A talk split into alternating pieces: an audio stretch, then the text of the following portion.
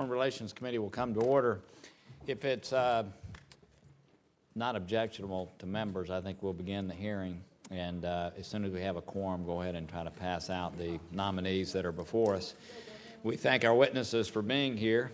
Uh, we thank Ambassador Kaidanow, Acting Assistant Secretary Harvey, and General Hooper for joining us today.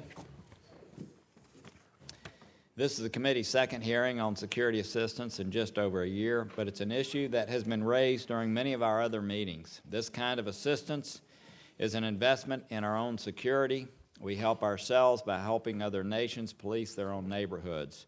Which nations we help and how we help them are crucial foreign policy decisions. Since the 1960s, the law provides that the Secretary of State, under the direction of the President, has the responsibility for the continuous supervision and general direction of economic assistance, military assistance, and training programs. We need to be clear on that because our security demands that we work across agency lines to develop coherent security assistance programs that serve our interests and those of our partners. While the Defense Department has long played an important role in this area, since 9 11, that role has grown enormously in size and scope. We cannot tackle the real challenges if we are fighting turf wars within other bureaucracies. And our teamwork is necessary. And while teamwork is necessary, it's not enough. We need clear goals and a way to keep track of how we are doing. Between state and DoD, we're spending about 18 billion a year on security sector assistance. As General Hooper said the other day, this is not a pickup game. We need professionals Last year, Congress consolidated many of the narrow and overlapping authorities on the defense side and has given the Defense Department a more flexible and global train and equip authority. I was pleased that the measure signed into law requires the concurrence of the Secretary of State for these activities and encourages both departments to jointly develop and plan such programs.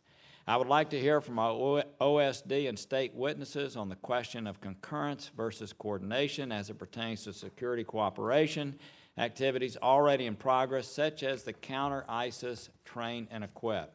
At the State Department, significant security assistant roles are held by four different functional bureaus, each with their own budget, plus all of the regional bureaus. And these bureaus report down through four different secretaries, making it difficult to see who's in charge. Under this current organizational structure, I have concerns about the department's ability to manage its own programs while also reviewing and shaping DoD efforts. I hope the redesign plan will address this matter, and any insight our witnesses could share into that process would be greatly appreciated. We've made some progress since we last gathered on this topic, and I look forward to hearing from our witnesses on how the State Department and the Department of Defense will continue their efforts to make these important programs work as well as possible.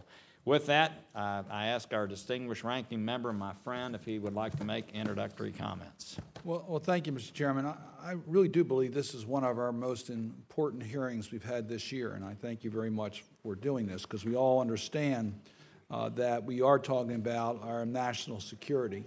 Uh, the U.S. law mandates that the Secretary of State supervise and oversee all foreign assistance and service that U.S. foreign policy. All military and security related assistance to foreign governments and personnel, including military to military programs, are part of the U.S. foreign assistance and must serve U.S. foreign policy. The Department of Defense has been expanding its security assistance activities by leaps and bounds over the last 16 years. Most of these activities is to build foreign countries' defense capabilities are necessary and important. We acknowledge that. My chief concern, however, is that DoD is setting up an essentially parallel security assistance structure without sufficient State Department oversight, input, and coordination. Combine this with the current administration's profoundly unwise proposal to slash the Department of State's budget, oblique reorganization efforts, and increasing loss of experienced personnel, and one could easily see a scenario in which the Department of Defense could become the dominant source of U.S. security assistance. This shift from the state to DoD could not only result in dueling foreign policies, it could also send a fundamental message that the United States considers security relationships over all other U.S. foreign policy objectives or concerns, including human rights or good governance. Last year's National Defense Authorization Act expanded the ability of the Department of State to be involved in the actual formation of DoD assistance projects, in addition to requiring the department's concurrence in their executions. Congress sent a clear message that DoD and state must work more closely on security assistance projects earlier in the process and to a far greater extent than previously. Uh, it was good to see this. We saw that the members of both the Armed Services and Foreign Relations Committee understood the importance of this coordination and the lead from the Department of State in the National Defense Authorization Act, uh, in fact, did uh, carry that out. I hope we will hear today that we are doing better coordination and cooperation between the two departments, and that has been greatly increased. And from what I've heard just from the conversations, uh, there's reason to believe that that cooperation exists. I also have deep concerns about various aspects of our security assistance, especially how arms sales are used to support our foreign policy. For example, I'm concerned about the previously proposed arms sales to our increasingly problematic NATO ally, Turkey. I oppose the sale of semi automatic pistols to the Erdogan uh, bo- bodyguard force, the same force that viciously beat peaceful protesters in Washington, D.C. I am pleased that the sale was effectively canceled last week, although I remain perplexed that given the gruesome videos of the incident, it took four months for the administration to cancel the sale. More recently, Turkey purchased a Russian anti aircraft system despite warnings from the U.S. and other NATO countries I believe this is sanctionable under the new Russia Sanctions Act, and I've asked the Secretary of State to review this. I would be interested to hear what, if any, reviews of the U.S. Turkey security relationships are underway, including assistance and arms sales. I look forward to discussing our security relationship with Nigeria. I support a close and supportive security relationship to defeat Boko Haram, provided that the Nigerian forces we support are in compliance with the Leahy laws and broader human rights standards. We have yet to see any accountability from Nigeria for the December 2015 Zaria massacre by government forces or for the apparently accidental air bombing this January of the Rann refugee camp in which over 200 people were killed. First and foremost, the U.S. should prioritize assisting Nigerian military with the necessary training, including human rights training, improved intelligence, and targeting capabilities and the ability to conduct an integrated military operation to combat the Boko Haram threat. Given the Rann, the Rann's incident, I do not see how we can be uh, confident that the precision guided munitions and new aircraft provided to the Nigerian military will not be involved in future accidental civilian casualties. I encourage the state and defense departments to formulate a comprehensive strategy to address the core weaknesses in the Nigerian military so that we may better assist them in their fight against Boko Haram. I hope you can provide me, the witnesses, with assurances that such strategy is underway. I would also like to hear details how U.S. security assistance is being used to support U.S. foreign policy and security objectives in the Middle East, including the resolution of the current internal J- GCC dispute and to promote the political resolution of the Yemen conflict. I applaud the leadership of our chairman on that issue. Finally, I understand that the Department of State wants to move lethal small arms and light weapons off the U.S. munitions list to the Department of Congress. Uh, Commerce, an action that will effectively remove these sales from congressional oversight. I'm deeply concerned about that. The proposal includes semi automatic pistols, assault weapons, and even military sniper rifles. As you know, I raised concerns about two proposed small arms sales over the last year the sale of pistols to the Turkish bodyguards and 27,000 assault rifles to the Philippine National Police, which continues to summarily execute its own civilians. If these weapons go to commerce, the Congress and this committee will lose all oversight. Had this proposal been done earlier, both of these sales could have gone through. I, along with Senators Feinstein and Leahy, recently sent a letter to the Secretary of State opposing this unwise move. I also proposed an amendment to the NDAA to maintain congressional oversight and, and disapproval and I may pursue this measure on other legislative vehicles. So, Mr. Chairman, I think we have a lot to talk about today. It's certainly one of the principal responsibilities of this committee, and I look forward to hearing from our witnesses. Well, thank you for those comments. Uh, we, uh, you see us looking around. We're looking for an 11th senator, um, and so I think Okay, it's my understanding one senator's in the back and he'll step in. So if we could, I'd like to adjourn the hearing briefly and start the business meeting and hopefully move out. Uh, actually, we have our 11th here. Business meeting, the Foreign Relations Committee will come to order. Consider a number of nominations today. I want to thank my colleagues for helping the committee work through these nominations in an appropriate fashion and to allow us to take these steps forward. Senator Cardin, do you have any comments you'd like to make? Uh, Mr. Chairman, uh, thank you. Working with our staffs and all the members of our committee, I support all these nominees. I- I do want to make just a very brief comment about uh, Mr. Huntsman, Government Huntsman, uh, the ambassador to nominee to to Russia. Uh, We we listened to a lot of nominees before this committee, a lot of them are very well qualified, and certainly um, uh, Governor Huntsman is one of those individuals that's very well qualified but few have, have, have answered the questions with the clarity that he did and his commitment to carry out the type of uh, strength for our values and our relationship with Russia. So I'm enthusiastically supporting his nominee and hope that we can get him to, to Moscow as soon as possible. I couldn't agree more. I thought it was an outstanding testimony, one of the best we've heard, although we've heard numbers of very good ones, and I look forward to him being in Moscow. Any other comments?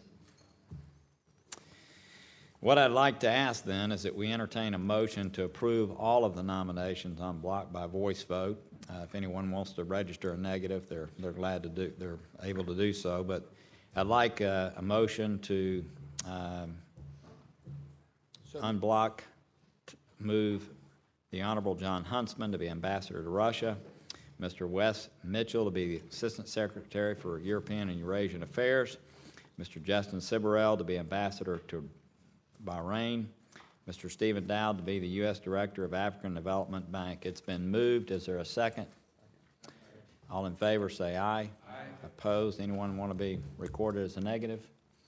Uh, With that, uh, that'll complete our, our committee business. We ask unanimous consent that staff be authorized to make technical and conforming changes.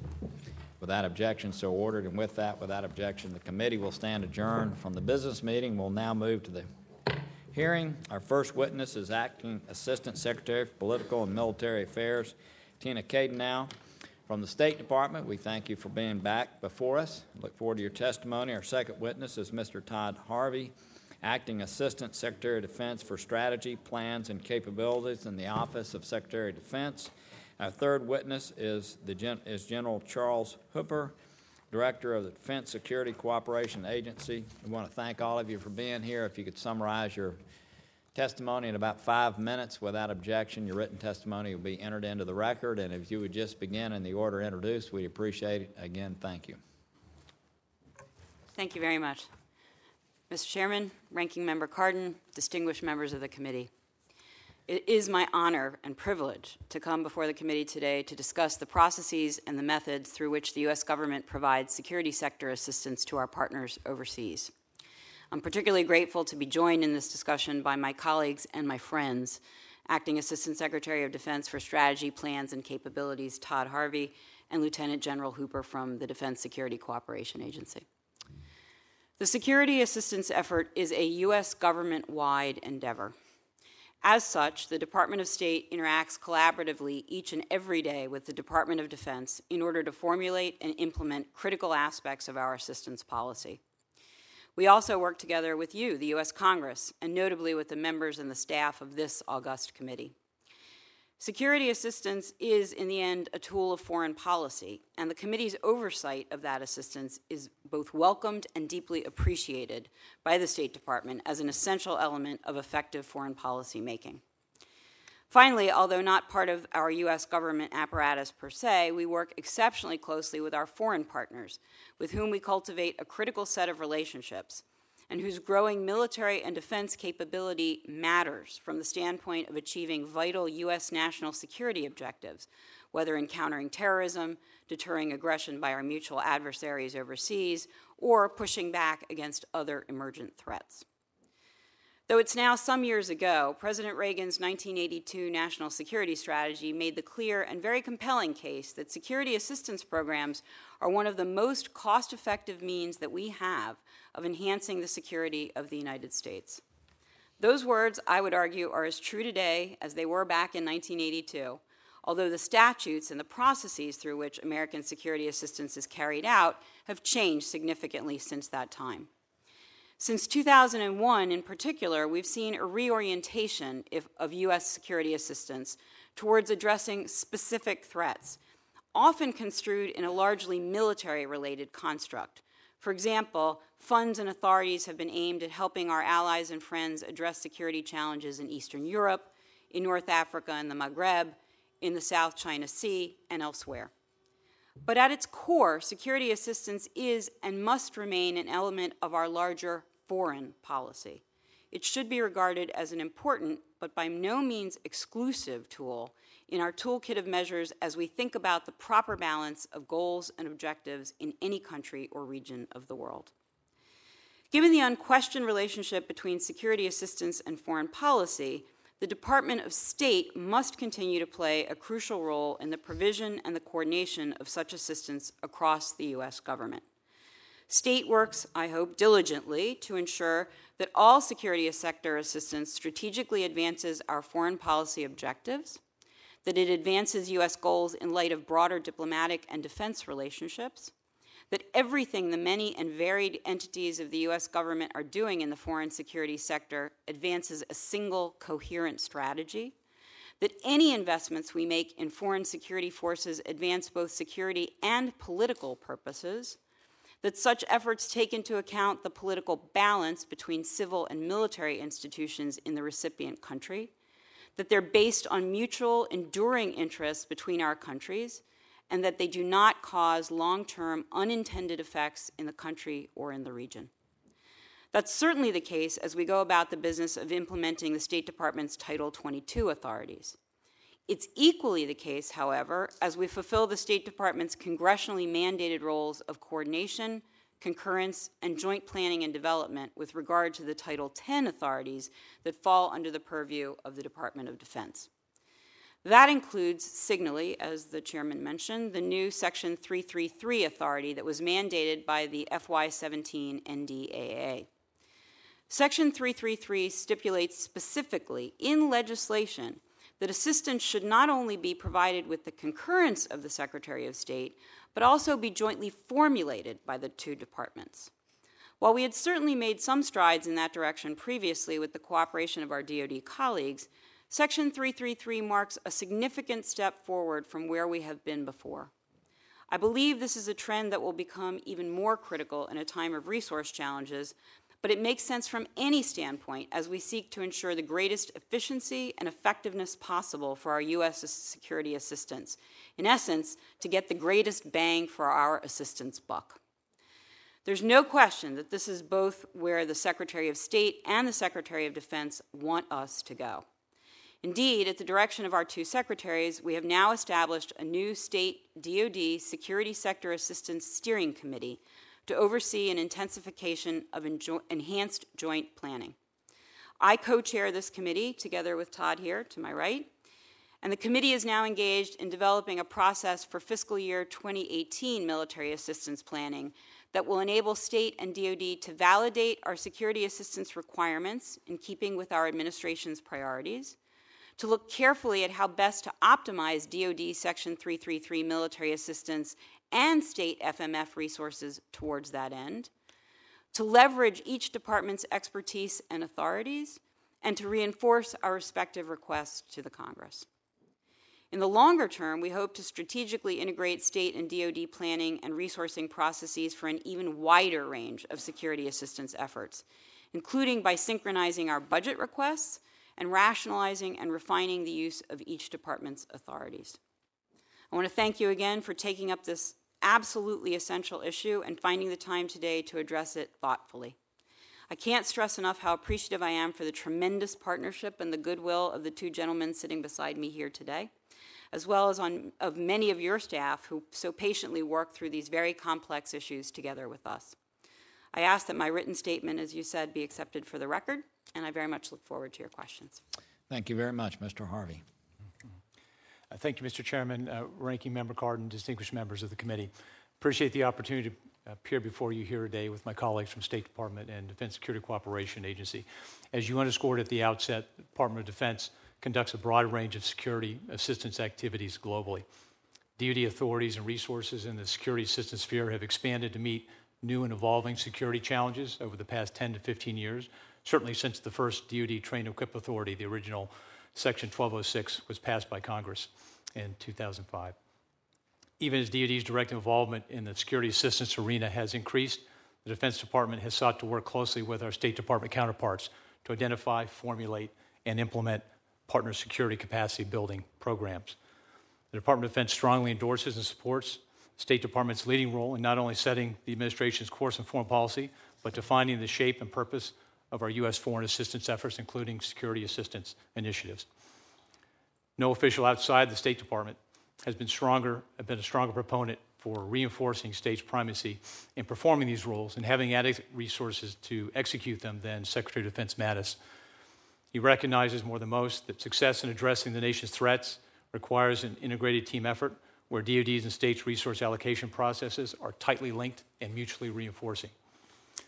Most DoD security assistance programs are bounded by statutory obligations to jointly develop and plan their activities in conjunction with State Department and to secure Secretary of State concurrence before implementing them. The Department of Defense recognizes the importance, even the essential imperative, of conducting business in this way. In our government, no department has the luxury of pursuing uncoordinated efforts, especially given finite resources and growing threats. While it may not have always been so, I'd venture to say that currently all DoD security assistance programs are shaped and approved at some level, and often at multiple levels, by the State Department, from the country team to the regional functional bureaus at Main State to the Secretary himself.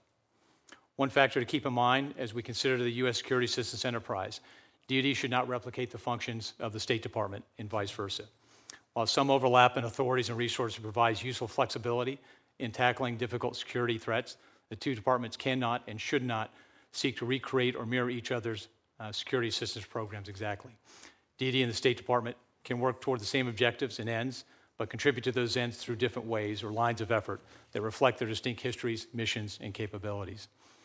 Many of DoD's activities have grown out of pressing operational needs identified by commanders on the ground, which complement but differ from the broader political and diplomatic imperatives that often inform State Department security assistance activities. Those distinctions have admittedly blurred on the margins over the years, but can still be seen in the underlying rationale for core programs for each department. In the past two years, DoD has worked closely with its oversight committees to reform the way uh, we approach security assistance by consolidating authorities, combining resources, pursuing workforce reform, and improving evaluation efforts. Why is this important? Because it infuses uh, DoD efforts with greater discipline, helping guard against mission creep, and giving us the tools to identify and jettison ineffectual projects as soon as possible. These efforts also allow DoD to speak with a more unified voice in collaborating with State Department so that we can ensure that DoD security assistance actors adhere to guidance resulting from collective decisions made at senior levels of the two departments. As uh, Ambassador Kaidanow indicated, a tangible marker of the commitment to work even more closely together uh, uh, is represented by Secretary Mattis and Secretary Tillerson's uh, decision and direction that the two departments form and regularly convene a uh, Security Sector Assistance Steering Committee uh, that sets security assistance priorities in this field and synchronizes our investments to ensure that we don't duplicate efforts on one hand, nor inadvertently create gaps or seams between our programs on the other. Finally, I would simply reiterate that DoD is committed to working productively and harmoniously with State Department in this space. DoD has no desire nor intent to supplant state because we recognize that the multidimensional challenges we face, where security, governance, stabilization, and development all intermingle, require the full and integrated efforts of both departments if we are to succeed in achieving our security goals globally. Thank you, Mr. Chairman. I stand by for your questions. Thank you very much. Lieutenant General? Chairman Corker, Ranking Member Cardin, and distinguished members of the committee. I'm pleased to be here today to share my thoughts on the role of the Defense Security Cooperation Agency, or DSCA, in the management, execution, and reform of security cooperation. As you know, security cooperation includes a wide range of activities such as transfers of defense articles and services, military to military exercises, ministerial advising, and train and equip programs using both Title X and Title 22 authorities to deliver a full spectrum of capabilities to our partners. DSCA has traditionally focused on the execution of Title 22 authorized programs such as Foreign Military Sales, or FMS, funded by partner nations themselves, and foreign military financing funded by the Department of State. As a result of the legislative mandates in the fiscal year 2017 National Defense Authorization Act, however, DSCA is now responsible for implementing broader supervision of Title 10 security cooperations programs that are funded and executed by the Department of Defense, such as train and equip, humanitarian assistance, and defense institution building, to name but a few. DSCA plays a critical role in the nexus of diplomacy, policy, and program execution, working closely with our counterparts throughout DoD, in particular OSD policy, uh, and also working with the interagency, and especially with the Department of State colleagues in Ambassador Kaidanow's bureau, and of course the members of Congress and their staffs. In this role, we aim to align and integrate policy and operational requirements to provide innovative security cooperation solutions that benefit both our foreign partners and the United States. As Ambassador Kaidanow and Mr. Harvey have noted, our programs build relationships that directly support U.S. security interests, develop allied and partner military capabilities, and provide U.S. forces with peacetime and contingency access. It is important to note, though, this access is not just geographical. It is an opportunity to build personal relationships which underpin our national security and foreign policy. One of my main focus areas at DSCA is to ensure we continue to cultivate effective and transparent relationships not only between our defense and state counterparts, but with partner nations, private industry, and other influencers throughout the security cooperation process. Over the past few years, in close collaboration with OSD Policy and the State Department, DSCA has begun to implement a robust set of initiatives addressing security cooperation challenges, in particular those associated with foreign military sales. Today, our partners are expecting more deliveries on accelerated timelines, and international competition in the defense trade is increasing. The majority of FMS cases are shepherded through the process relatively quickly. A small number, however, may take more time as the interagency and Congress engage in a deliberate review to ensure that the necessary statutory and policy criteria are met. Despite this, the United States remains the global security cooperation partner of choice. We deliver not only the most effective defensive systems to our partners, but we also ensure a total package approach that includes the provision of training, maintenance, sustainment to achieve a full spectrum capability. While improvements to the FMS process are necessary, they are not sufficient to make certain that we best utilize all of the security cooperation tools at our disposal. The FY17 NDAA put forth a number of significant reforms to enhance flexibility, transparency, oversight, and management of programs and resources, professionalize the security cooperation workforce, and improve the alignment of security cooperation activities with defensive strategies. Together with the FMS improvement initiatives, these new authorities provide us with a unique opportunity to transform security cooperation into a more strategic U.S. national security tool.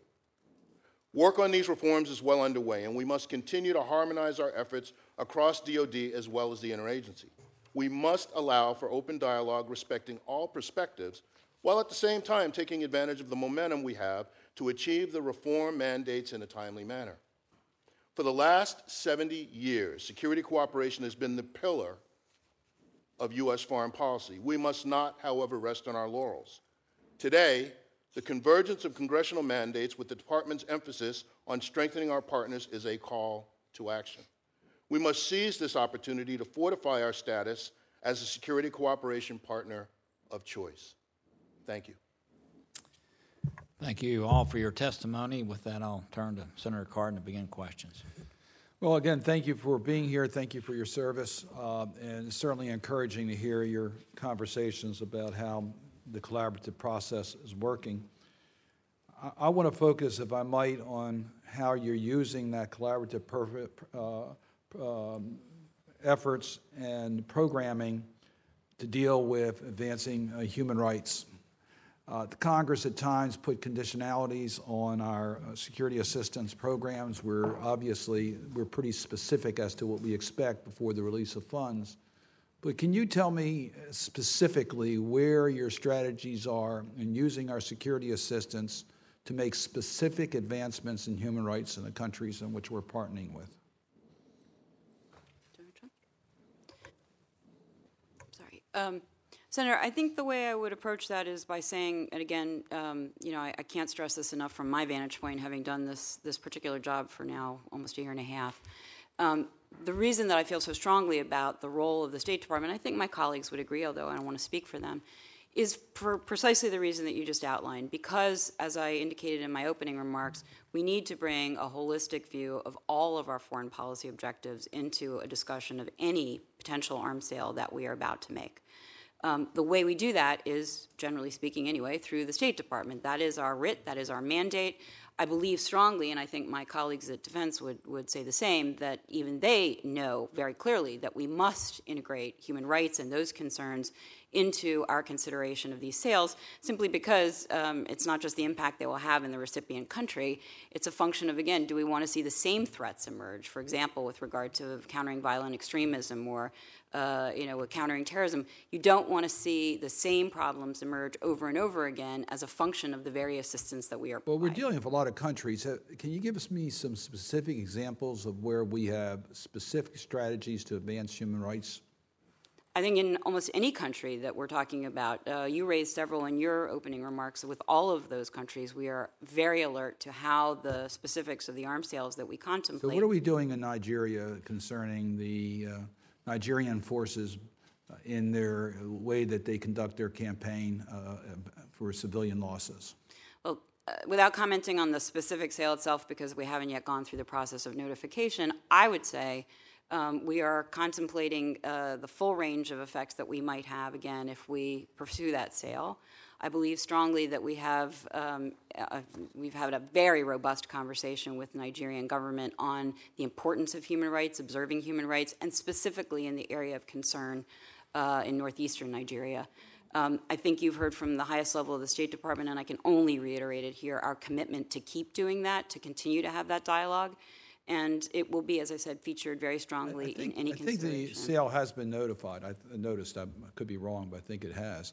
Uh, What, what I'm finding, what works is when you have specific accountable, specific standards you expect them to comply with. Doesn't have to be announced, doesn't have to be broadcast, but you have to have uh, ways of uh, judging progress. I haven't seen that. So I'm going to ask if you would reply in writing to me Absolutely. as to the strategies in the countries that we're dealing with. Uh, what are our objectives and the discussions that are taking place? If it has to be done in a classified setting, I'm more than happy to do it in a classified setting. But I, I am concerned that I don't see that commitment uh, as, as definitively as I want. I understand the overall issues, but as definitively as I think we need to make it. Certainly in Nigeria is a country of major concern and interest. S- Senator, could I add that uh, from a Defense Department standpoint, as part of our NDA reforms, we did have for the first time provisions in our law for training and equip programs that we have to um, incorporate human rights training for any of the forces that we, we actually train aground, which is a, a shift, a significant shift for us, not just lip service, but there has to be real training so they understand the, the importance of abiding by human rights standards. I appreciate that, and uh, there, there are many specific examples I hope that we'll be able to share. I, I want to get to one. I, you, you, you all mentioned Section 333 and compliance with that directive from Congress. That's a minimum standard. I would hope that there is a, a closer relationship than just complying with the congressional mandate. Uh, tell us what type of cooperation are we seeing in State Department with the Department of Defense on issues such as Ukraine security assistance or the special operations counterterrorism or irregular warfare activities. Do we have that same type of close consultation and input from the State Department? To take that first? Uh, Senator, yes, we do. I mean, a- at multiple levels, from the working level up to the, the principals in, in the White House, we do have the, uh, the- the regular and active exchanges to ensure that we have a, a, a common understanding of what the challenge is and help develop, you know, common solutions for how we approach those. So I, I would say that level of interaction um, has been sort of instituted, if you will, beyond just what has been mandated from Congress.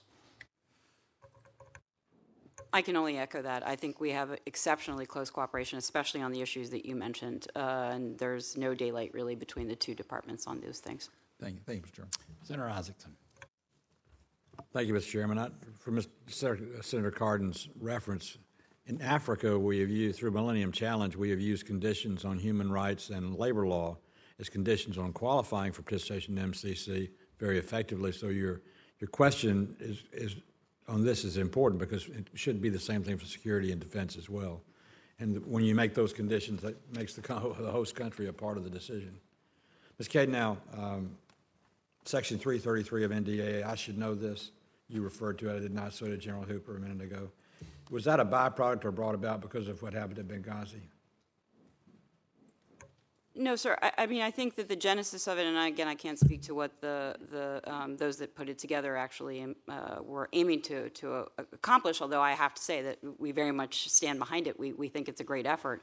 Um, the idea, I think, was to try and do what we all know has to be done now, and that is uh, the State Department has a wide swath of funds and and authorities available to it to accomplish certain things in the security arena.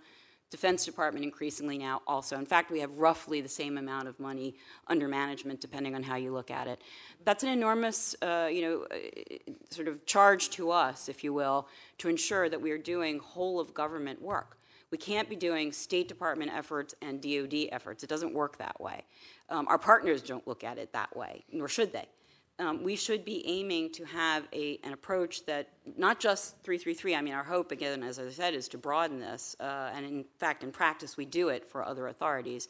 But the idea is to bring forward a, a process that is that identifies our priorities right at the outset, uh, which we are doing right now in the steering committee that we discussed, for a whole range of priority countries, decide what makes sense for us, whether with regard to state authorities and funds or with uh, DoD authorities and funds, and how do we ensure that those are complementary?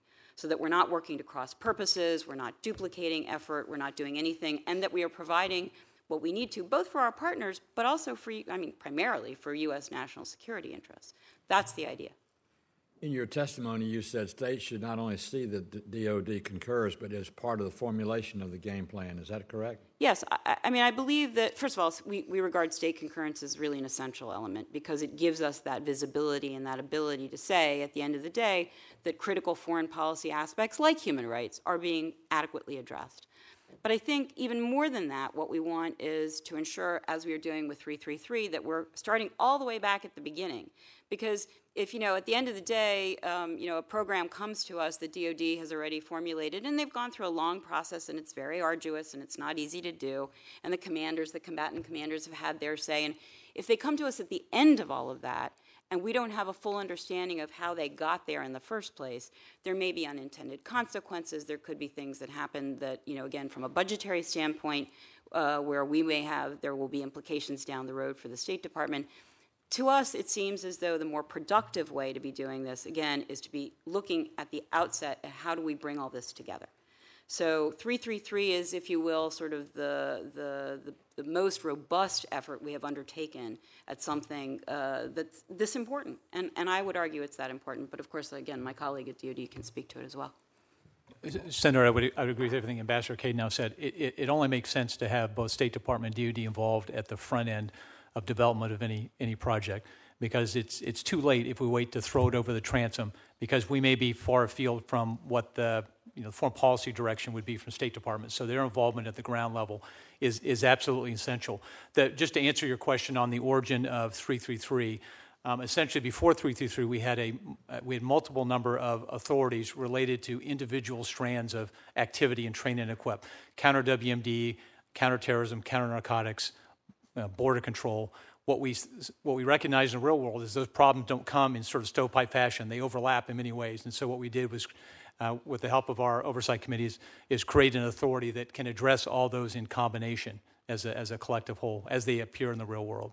The reason I brought up the Benghazi situation, and that's a sad chapter for all of us, and I'm not trying to revisit a sad chapter, but I want to make sure we don't have a second chapter sometime in the future. And when you talk about co- coordination and planning, do you feel like at DOD and at, at the Department of State that we are better positioned today for our, the security of our embassies across the world and have re- plans ready so that we can get backup help to our, our ambassadors should they need it?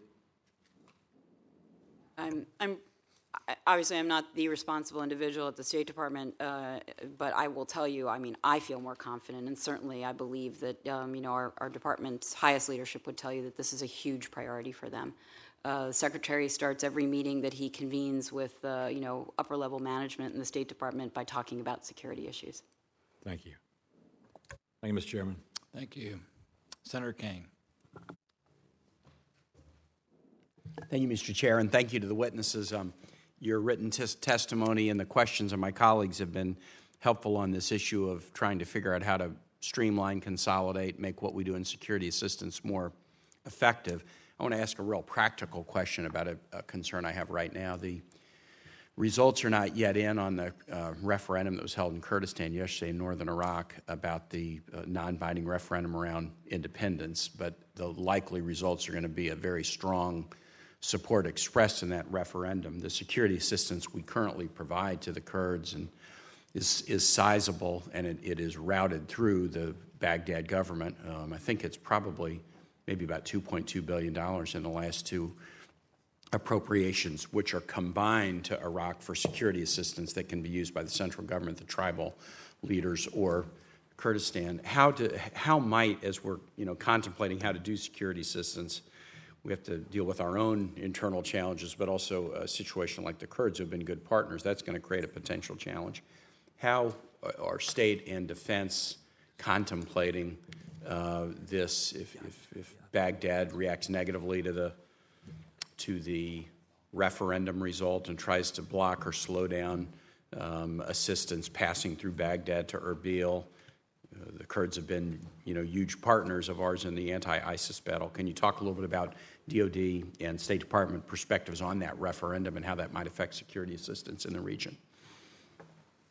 And that's the only question I'm going to have. So I just now I'll just let you all tackle that one. Thank you, Senator. Um, it's funny because I ran into my colleague Brett McGurk in the parking garage just as I was coming over here, uh, who is by far better positioned to answer some of the specific questions that you just asked.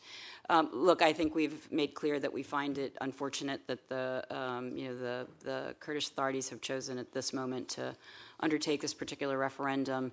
Uh, we regard the authorities in Baghdad as being, um, you know, and, and we regard the, the integrity of Iraq as being quite important.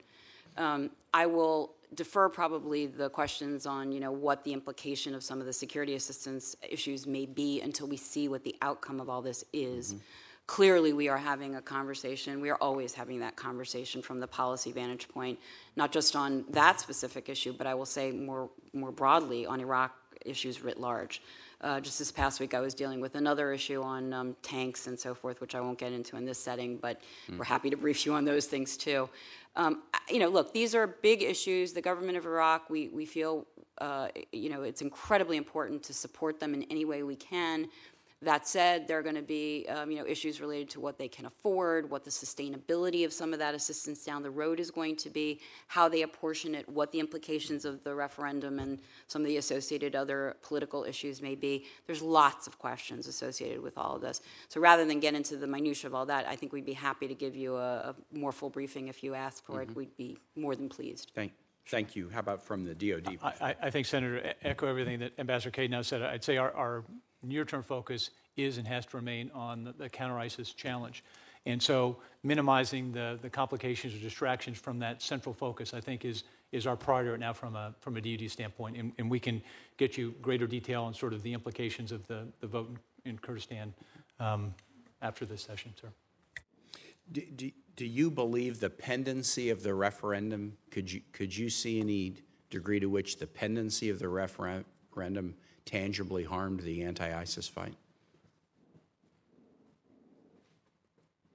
Uh, theoretically, but I, I think we're, we are working collectively as a, as a, as a U.S. government to ensure that all the, the primary actors on the ground sort of stay focused on that, on that primary challenge. So I, we will do everything we can to prevent that, and I, th- and I think, I have confidence we'll be able to do that. General Hooper, do you have anything to add on that, on this issue? No, sir.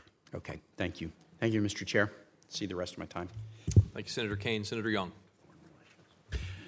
Thank you. Uh, Ambassador Kaidanow, I want to ask you a number of questions uh, about the le- legal authorities that inform your office's work, your work, and uh, circumscribed as well. So, uh, to begin here, according to Department of State's website, in addition to undertaking a legal review of each of the proposed arms transfer deals that uh, comes before your office and third-party transfers, the Political Military Affairs Bureau also applies the conventional arms transfer policy laid out in Presidential Policy Directive 27. Uh, is that correct? Yes. So that policy has presumably been applied to arms transfers to Saudi Arabia, is that correct? Yes. Okay. That policy requires the administration to take into account a, a number of criteria, correct? Absolutely. So I have that, the, those criteria in front of me right here.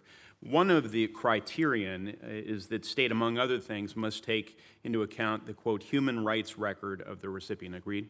Absolutely. Okay. Another criterion of this policy is you say, in effect, uh, that uh, state must consider, quote, the likelihood that the recipient would use the arms to commit human rights abuses or serious violations of international humanitarian law, or identify the United States with human rights abuses or serious violations of international humanitarian law. Agreed? Yep.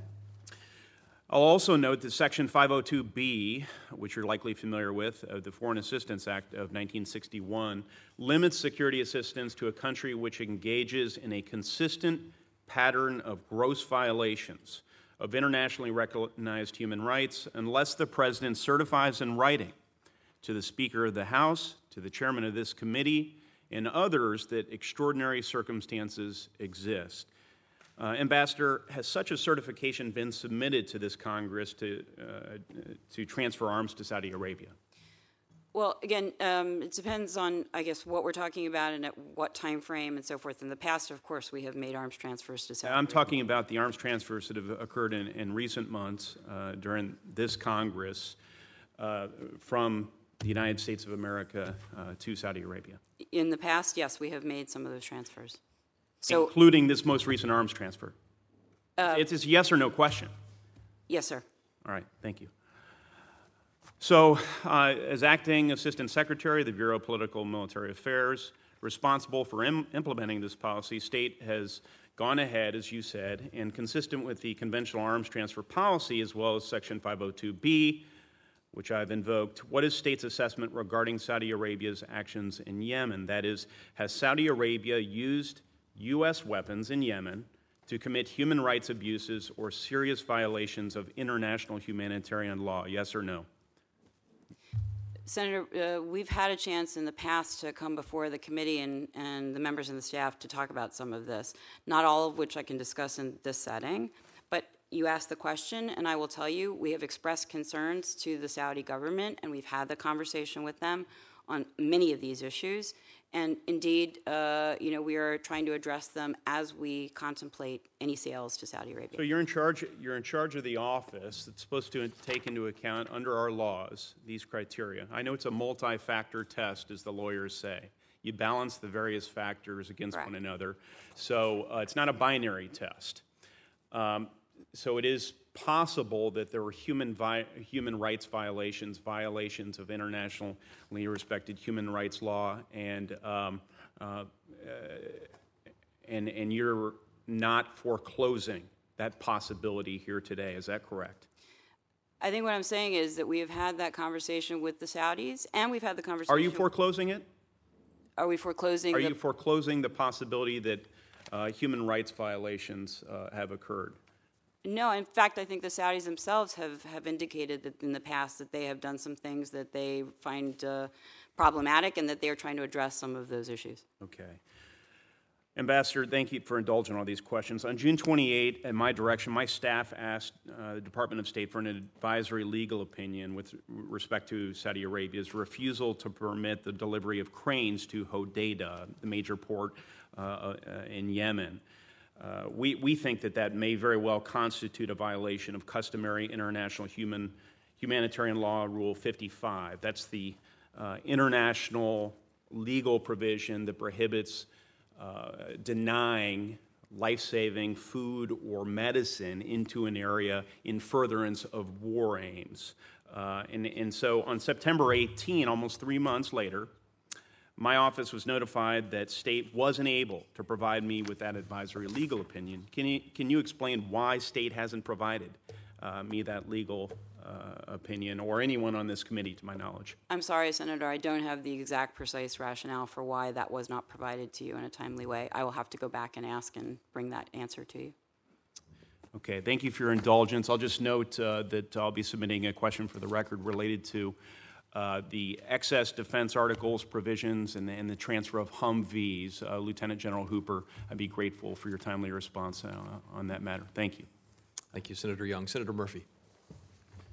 Thank you very much, uh, Mr. Chairman. Thank you all for being here today. Um, let me follow up on the questions from Senator Young because I share uh, all of his concerns.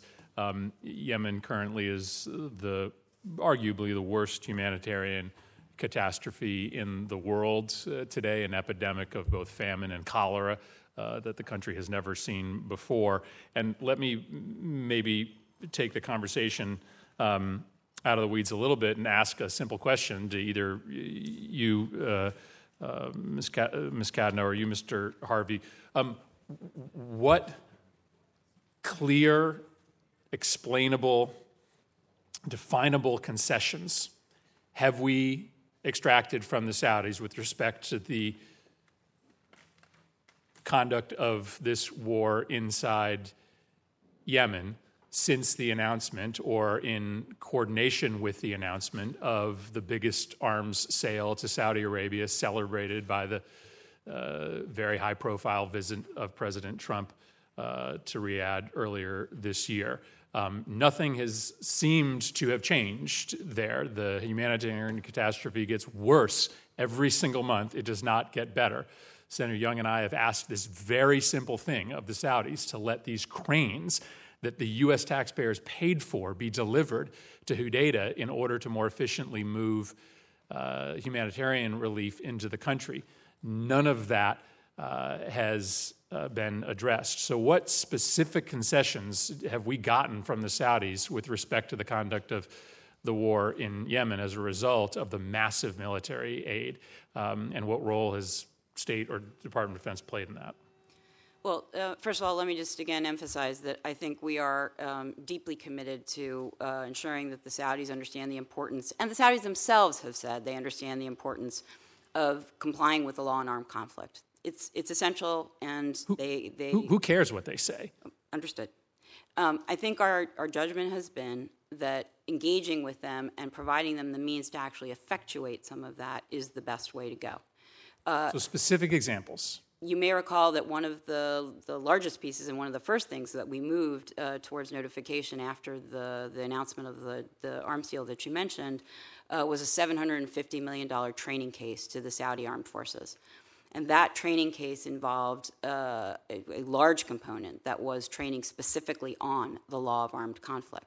So it wasn't as though all we gave them was the means to pursue the conflict itself. We are trying to give them an understanding of how do you do that, because it's not so much about the weapons per se as it is the way you implement and utilize the weapons.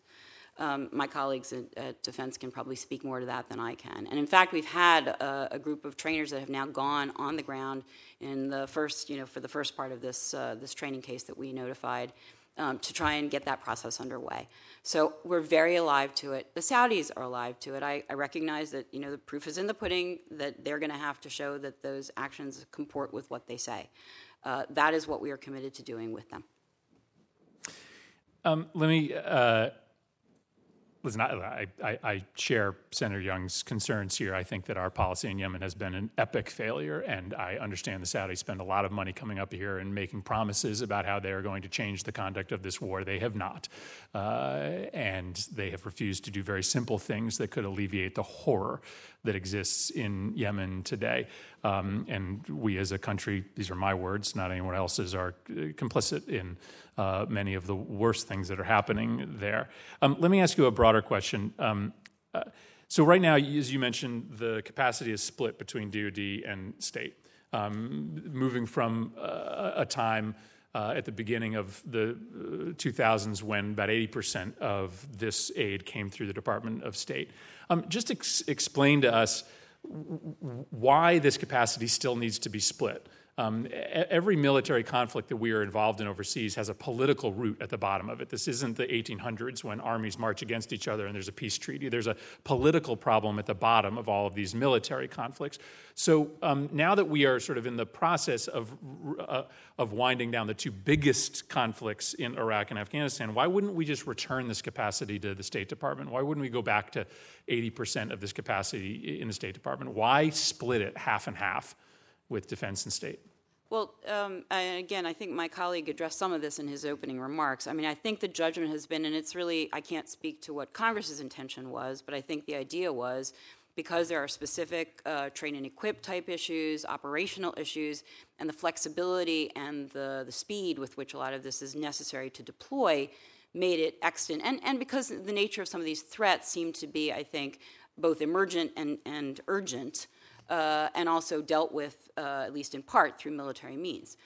Our argument has been, along the lines of what you just said, that it all has a political component.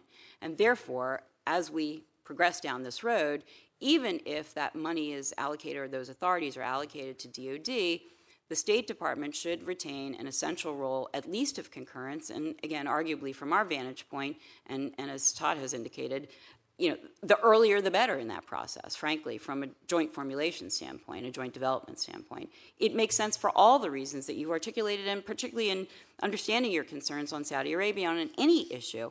It makes sense for the State Department to be at the outset of that process. You can bring those concerns to the State Department. We will be responsive. Um, it is it is a holistic effort. It should be a holistic effort. There are some things DoD does better than we do, and there are some things that we do better. I would argue, and there are different purposes oftentimes for those fundings. FMF is designed to accomplish um, addressing long-term capability gaps on the part of our military partners overseas. Some of the authorities that DoD has are far more targeted. They are they need to be moved out the door quicker. Um, they're not set up necessarily for long term development of capability building.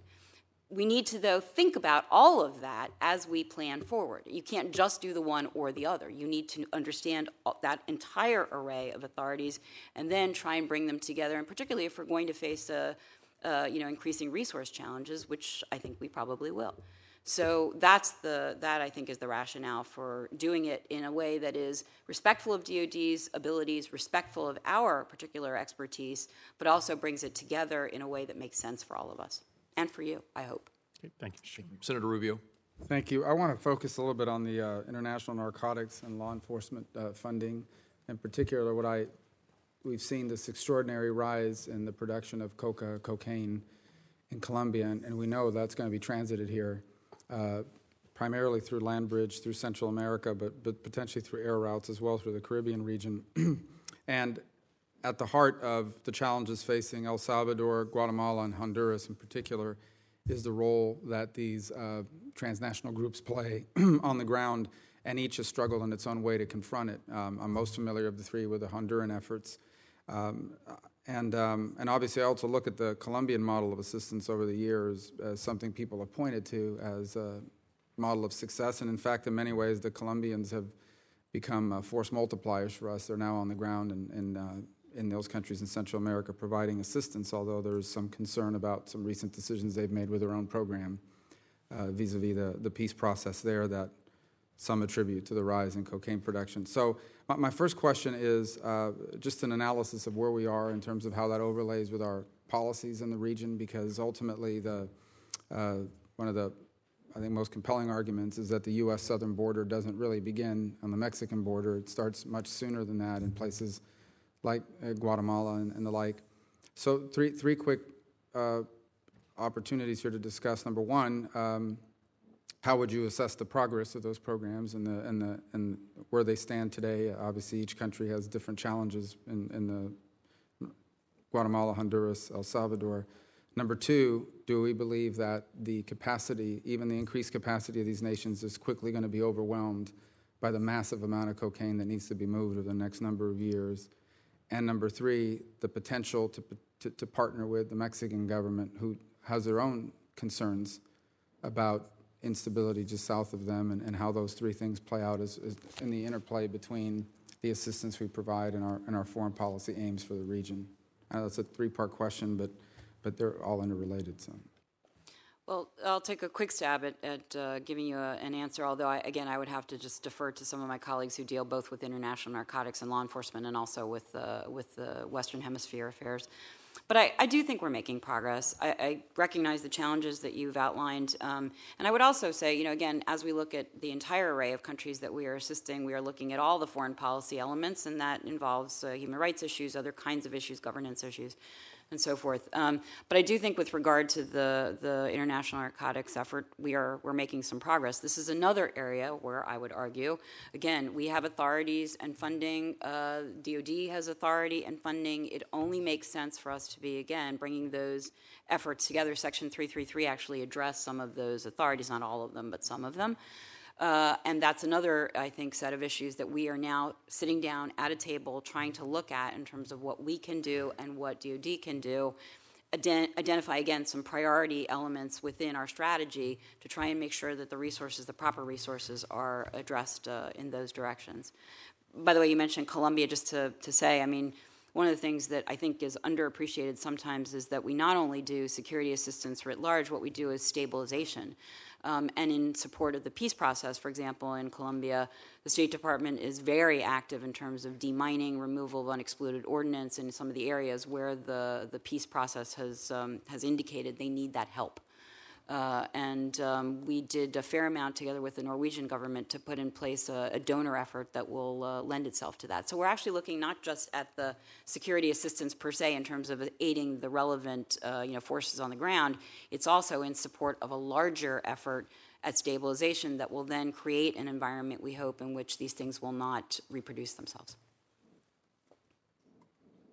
I guess the, the only follow up I would have on that is but one of the issues we run into uh, as we discuss these programs on an annual basis is in many of these nations still, uh, the military becomes the default law enforcement organism as opposed to traditional law enforcement from a variety of different reasons. Um, and what, uh, how would you assess the, where we stand in terms of capacity building for their own justice system? In essence, the training and equipping of police officers and other law enforcement officials, their court system, their systems of justice. Uh, how does that generally play out in the, in the broader everything from prisons to prosecutors to yes. to uh, defense attorneys for that matter. Uh, how do those things interplay, and what do we do to assist in that regard? I, I can't agree with you more. I think my INL colleague, uh, uh, Bill Brownfield, Ambassador Brownfield, would argue the same thing. I mean, this is, has to be a, a longer term approach, and it cannot simply be military focused. Uh, we we must do what we can to build rule of law throughout uh, you know throughout the countries of concern. Um, I think we're making some progress. I, I, will tell you, but I, you know, it's not uniform, and I think we're going to have to work harder with them together in partnership. So that's the, it's a, it's a, it's a long-term problem, and we are not, uh, we're not there yet. Uh, that's for sure. But, um, but we recognize the importance of everything you just said. Senator, and, and part, excuse me, uh, part of that equation is also uh, working with our, uh, def, our defense ministry counterparts in these countries to understand the proper role of the military in a you know, in a uh, government and society led by civilians. And so helping them understand sort of their, their proper subordination, if you will, to civilian leadership is, is part of that equation that we have. Um, DoD has programs that are dedicated to. Senator Booker. Thank you, Mr. Chairman. Um, Ms. Kaidanow, I, could I just start really quick on the sort of surprise to me of the announcement that the that Chad has been included in the administration's travel ban. Um, and you mentioned Chad in your testimony. The White House itself stated that Chad is, and I quote, an important, valuable counterterrorism partner to the United States. Uh, and the State Department itself, in its report, uh, stated that the Chad government continues to be to continues to prioritize counterterrorism efforts at the highest level. Uh, you know Chad's role in AFRICOM. Uh, they're incredibly involved in counterterrorism efforts in the region.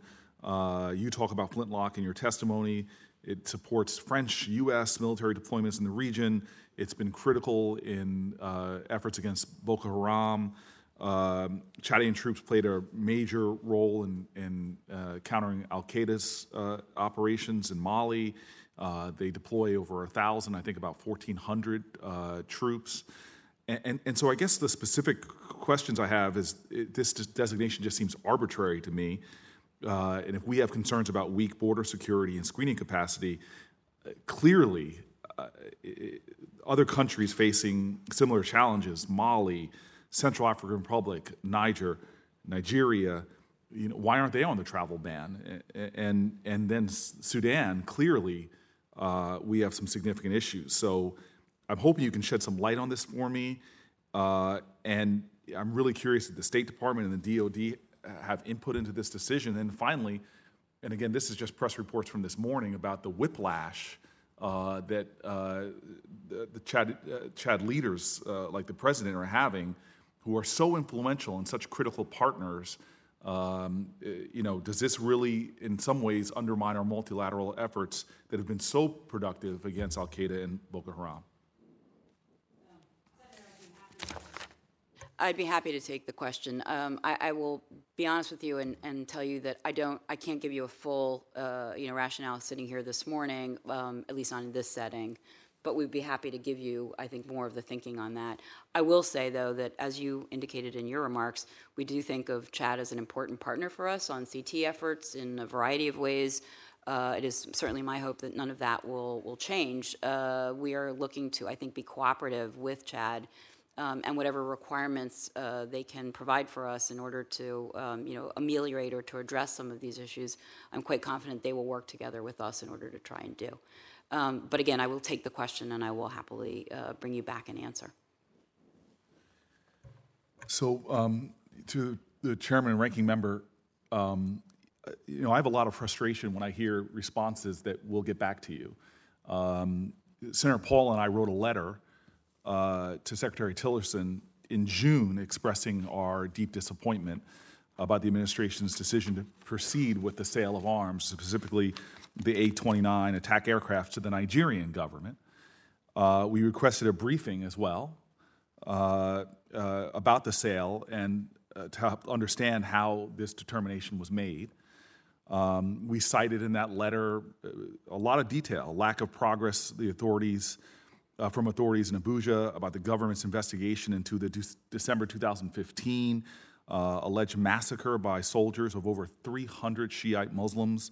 Uh, you mentioned this, uh, uh, um, Senator Cardin, in your remarks. I mean, it's disturbing what we're seeing. We cited the incomplete investigation into the January 2017 attack on an IDP camp uh, in Rann by the Nigerian Air Force, killed over again 200 refugees, uh, as well as a lack of progress on a fair investigation into the 2014 killings by the Nigerian security forces of over 600, mostly um, uh, unarmed detainees, including children. Uh, we wrote, Senator Paul and I wrote, uh, that there continues to be additional allegations of corruption, abuse, misconduct throughout the Nigerian military. Uh, we, we asked in our letter that the State Department reconsider the decision to sell attack uh, uh, at A-29s to Nigeria uh, until some kind of reforms are put in place. And so I've sort of heard this before, uh, whether it is the questions that were asked by my bipartisan questions asked by my colleagues about what's going on uh, uh, in Yemen. I've not been assured that any of the reforms are or safeguards are being put into place before these sales are made. And so I understand that there are new reports now of military equipment granted by the United States from MRAP vehicles provided for use against uh, Boko Haram that are being used in, in the southeast, uh, and apparently to intimidate uh, uh people agitating for in- independence.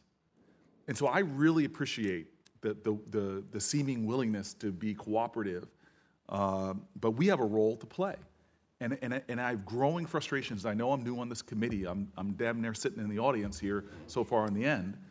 But, but this is absolutely unacceptable for our role in accordance with the Constitution. And so I- don't understand that we, I can't even get a briefing on this issue, whether it's in this context or another. I'm just looking for someone to give me actually information.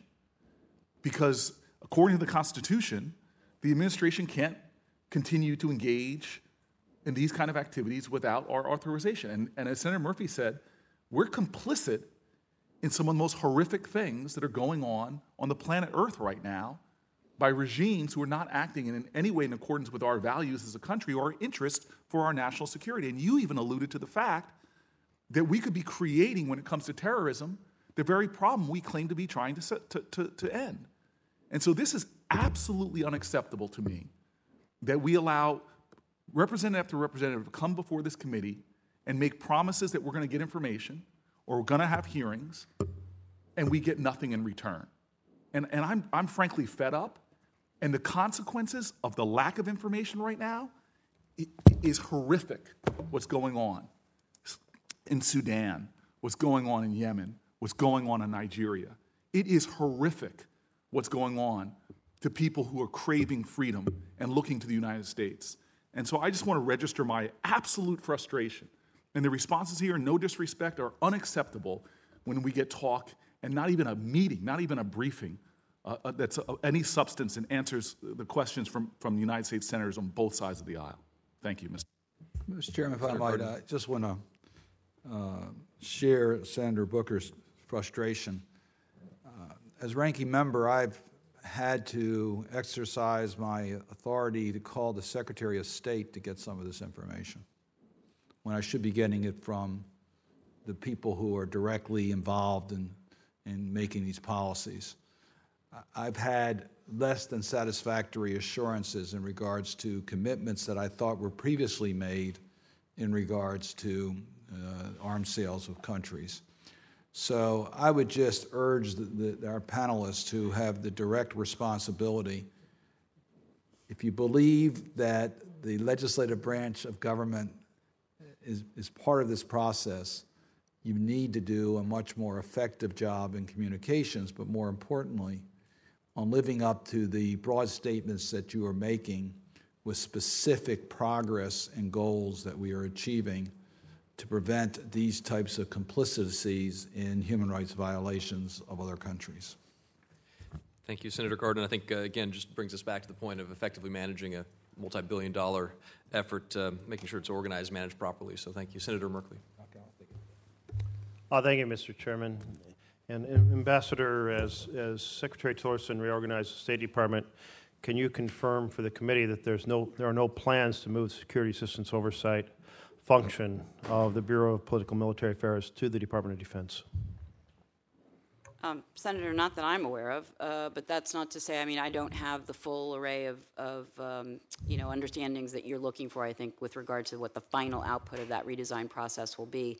I believe the Deputy Secretary actually will be uh, coming up to, to the Hill on the House side, I believe, in the next day or so to be talking about some of that. So, but, I mean, the State Department regards that role as an essential one, as we've described today, and I believe, as far as I can tell anyway, that the upper levels of the State Department, including the Secretary, the Deputy Secretary, still feel that way. Okay. Uh, Thank you. Uh, The the administration has indicated it plans to provide lethal military assistance to the government of Ukraine, and there's a variety of of views as to whether uh, that as- assistance either enables the government of Ukraine to more effectively uh, oppose the the forces occupying eastern portion of the nation, or whether it, it triggers a, a Russian response at a, at a higher level, uh, leading to uh, greater bloodshed and, and uh, greater support for, for the forces that oppose the government of Ukraine. What's, what's your view of this? Well, again, it's an active discussion, as you indicated. I think um, the policy has yet to be fully decided. Um, it is something that uh, our departments, our two departments, are engaged in discussing right this minute, together with the White House. Um, and you know, before the the White House and the president make their decisions on this, I'd, I'd hesitate to take a position. Um, but I think again, there are considerations that you have outlined, and there are others as well that we have to look at in the entirety of these decisions. They're important decisions. And by the way, I just to reference what uh, Senator Booker and and uh, and the ranking member said. Um, at any moment, if you wish for a briefing on any particular issue, I am happy to provide it. I think the State Department is committed to that, as is my uh, as are my colleagues at DoD. And um, on Ukraine, the, I could offer the same.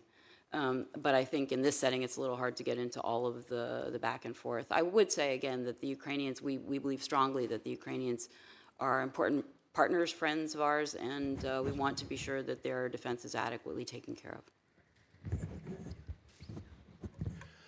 I'll, ju- I'll just say my experience has been extremely frustrating with the Department of State. And when you say they are committed, those are at this point empty words. Uh, one of the things that occurred recently, this committee uh, considered a bill related to the uh, West Bank, and uh, we were promised a, a briefing from the Department of State over basically the types of projects that were being undertaken uh, both through nonprofits, nonprofits and through the Palestinian Authority. And the briefing was a complete fiasco. No information provided, despite the fact the committee was in the middle of wrestling with, with how to sustain uh, productive uh, uh, activities on the West Bank uh, while not uh, while sending a very strong message to the the the PA about their their horrific uh, horrific policy of, of rewarding the families of those who commit acts of, of terrorism. I mean, that's just an, an example, and my committee members, I think, could each cite some other examples. So it's important to follow up what the philosophy you just expressed with actual action. Uh, turning back to uh, the, the Ukraine and Mr. Harvey, uh, the um, the, the president of Ukraine uh, uh, has called for UN peacekeepers to be in eastern Ukraine. is, is the United States supportive of, of, of that request? Senator, I'll have to take that question. I, I'm not in a position to answer on that right now. Is there any sense uh, for any of the three of you that that request changes the dynamic in terms of whether we provide uh, military assistance to the Ukraine uh, government? I think, Senator, we're looking at the entire array of issues as uh, with regard to, to Ukraine. What we what we're hoping to see is fulfillment of the Minsk requirements. We are looking to be supportive of that process. As you know, we now have a special envoy uh, appointed by the State Department, Kurt Volker, who is uh, out there doing his his level best, uh, I think, to try and engage um, with his Russian counterparts and with others. Uh, on these very topics. It's a, an issue of real concern and uh, great interest to our secretary. And so, with regard to the policy overall, I, I can assure you of that. Uh, and as we contemplate whatever we will do with regard to security assistance, it will fit into that larger picture. What are the forms of lethal military assistance that would best serve our goals of supporting the Ukrainian government while not provoking if you will, Russian escalation? I think that's the open question. I mean, that's what we're trying to. That is a question. With. That's why I'm asking yes. it. no, I understand. Uh, we're looking at the various options, and I think what we're trying to decide again is what will serve the political purposes uh, most adequately. I don't have an answer for you now because because there is no actual decision. Lieutenant um, General but, yeah. Hooper, would you like to comment on that? Uh, Senator, it's fundamentally a, a, policy question. I would defer to my, my colleagues to respond to that. Well, it's a policy question in which military insights are certainly very relevant. I'm sure the military side is very engaged in that. And so, what are your what are your insights? Well, I would, uh, as we do with each and every case where we assess what our partners might need and what might be appropriate, uh, we would follow the process we always do and which we've articulated from the very beginning, which is to collaborate in a transparent uh, fashion uh, in order to determine what is best appropriate concern, uh, and what will best address both our, our security objectives uh, and the overall policy objectives. Mr. Harvey, when are we going to get a detailed uh, proposal of, of, of, what, what uh, best fulfills the administration's plans to provide lethal military support to the government of Ukraine? I think, as Ambassador Kaidanow had indicated, Senator, that that is a, an issue that's uh, being debated at, at senior levels of the ministry. So I'm administration. glad it's being debated. When are we on the committee going to, to get, get insights from you all since we're not hearing any today? Uh, As soon, as I think, as we're uh, close to making a decision, I think would be the appropriate time to come over and, and give you uh, an update on what our Any sense of position the and timing on is. that? I'm sorry? Any sense of the timing on that? Um, I, I don't have that for you right now. Thank you. Thank you, Senator Merkley, and I'll make uh, my question um, uh, quick here. Um, just a, a, question on the Philippines. Could you describe to me, uh, the appropriate uh, witness, describe to me the assistance the United States is currently providing to the Philippines? Um, we are providing an array. Actually, I should probably defer to my DoD colleagues uh, on this because they can give you a broader swath of kind of what we are doing. But just in a general sense, again, we believe strongly, and I think Secretary Mattis, not, again, not to speak for my colleagues, uh, and Secretary Tillerson believe that we should be supporting the Philippine uh, government with regard to the insurgency that they are now facing uh, in a very, very sensitive and important uh, place in, in the Philippines. And I think at the end of the day, we are um, doing what we can to, again, to give them not just military support, and I want to make sure that everybody understands this, we're also looking at ways to do stabilization so that once they are able to, we hope, uh, defeat the insurgents, they will have the means to also uh, give the population there some prospect of, uh, you know, of greater prosperity and greater, greater um, peace and prosperity, I should say, which will allow then again the situation to calm down over the long term. And if So we we're said- looking at a whole variety of things. Have we sent additional assistance to uh, the Philippines recently uh, in terms of military assistance? Do you want to address the? Uh, we're, we are currently uh, sending assistance to the Philippines, and, and the objective of that, uh, in support of our policies, is to uh, not only increase the, the, the lethality and capabilities of the Philippine military, but also their ability to stabilize the situation, uh, and also assisting them in institution building so that their troops can not only stabilize the situation, uh, but ensure that, that the violence ceases uh, and that, uh, and that uh, civil authority and civil stability is allowed to, to flourish. And have they made additional requests for assistance uh, regarding ISIS or related groups in Mindanao? I- We are in discussions with the uh, Filipino government in that regard. I mean, we see that, it- obviously, the, the challenge in Marawi is not limited to that particular location, so we have concerns about it spreading beyond that uh, particular um, engagement right now, and so we are uh, discussing how we might best address it through additional assistance. Are those discussions coming from uh, requests from the Philippines, or are we, uh, did we proactively seek those? I, I think it's, uh, you could say it's, it's probably uh, uh, initiating from both sides of the, I recognition that it, it would be useful for us to cooperate in that regard. Thank you. And uh, I'm going to borrow the script here from. Can I just ask one quick- quick Yeah, question? please, Senator one, one one point for the, I know, understand the, the, the, um, the policy on congressional review and disapproval uh, and the law. Do you all believe that is helpful in furthering the goals that, for the congressional review and disapproval process? Absolutely. Um, we are incredibly, uh, as I said in the opening remarks, appreciative of the congressional role, and I think it is an essential oversight function that we have. Uh, you've clearly made your, your views known today, and we respect that, and we, we look to it as a guideline for how we do some of our work. Mr. Harvey? Mr. No, Would, would incur um, completely with what Ambassador Kaidanow said. It- It's an essential part of our policymaking to have General? the inputs. It is an absolutely an essential part of our policy process. I was hoping to hear that from you, and, because, you know, our questions here are well-intended, and we uh, feel very passionately about the values of this country and using every opportunity we have to, to, to uh, advance those values, and that's why you hear the passion from the members of this committee.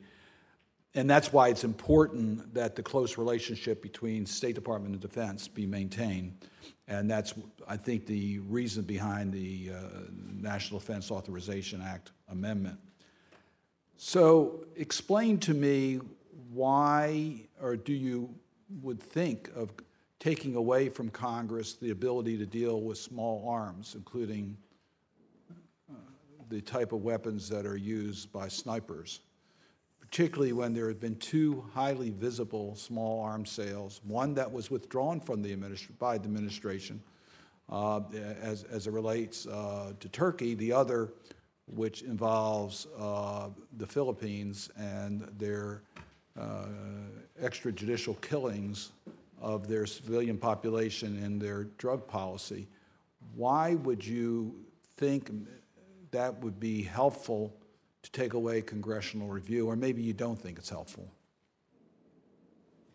Senator, um, you're referencing, I think, uh, uh, the question of whether we transfer responsibility from state to commerce for a specific category or several categories of, of weapons.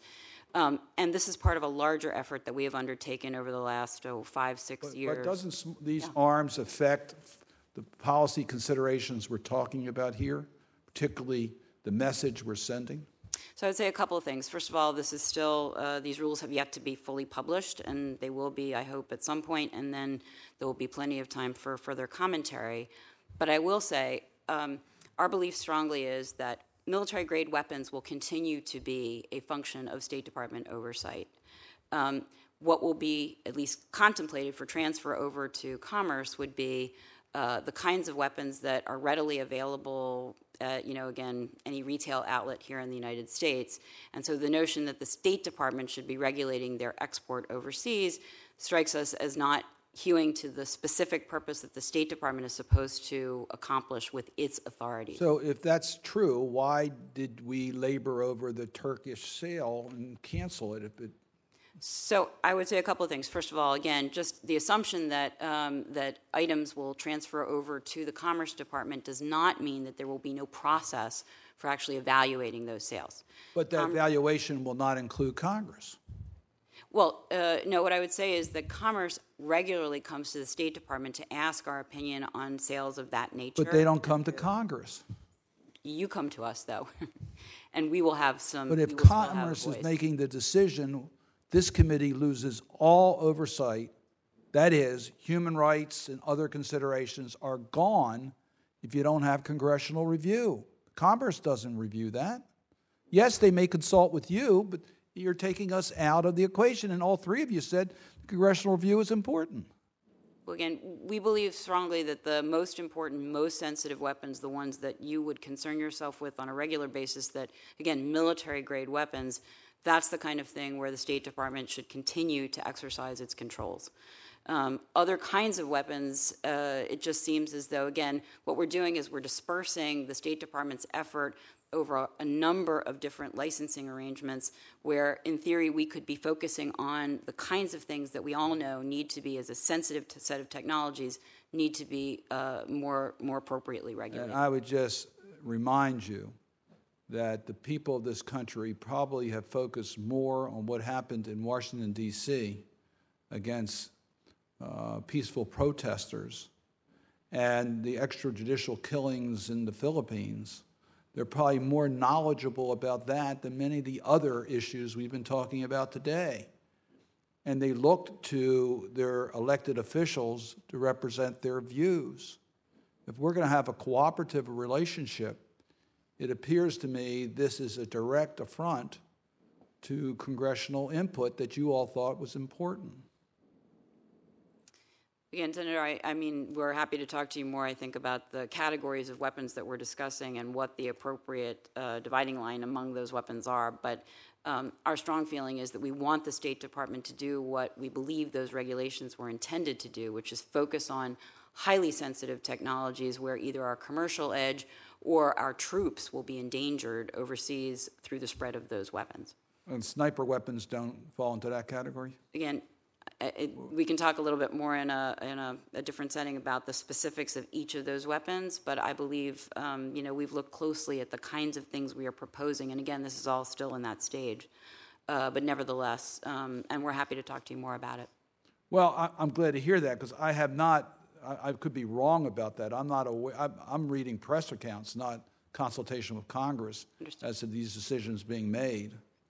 Uh, I have- certainly have not been privy to any direct opportunity. I've expressed myself pretty clearly about this, but I haven't seen any in- attempt to get the input of members of Congress on this We- policy change. And considering that there are two very highly visible sales that were, are involved here, it does look like an end run around Congress.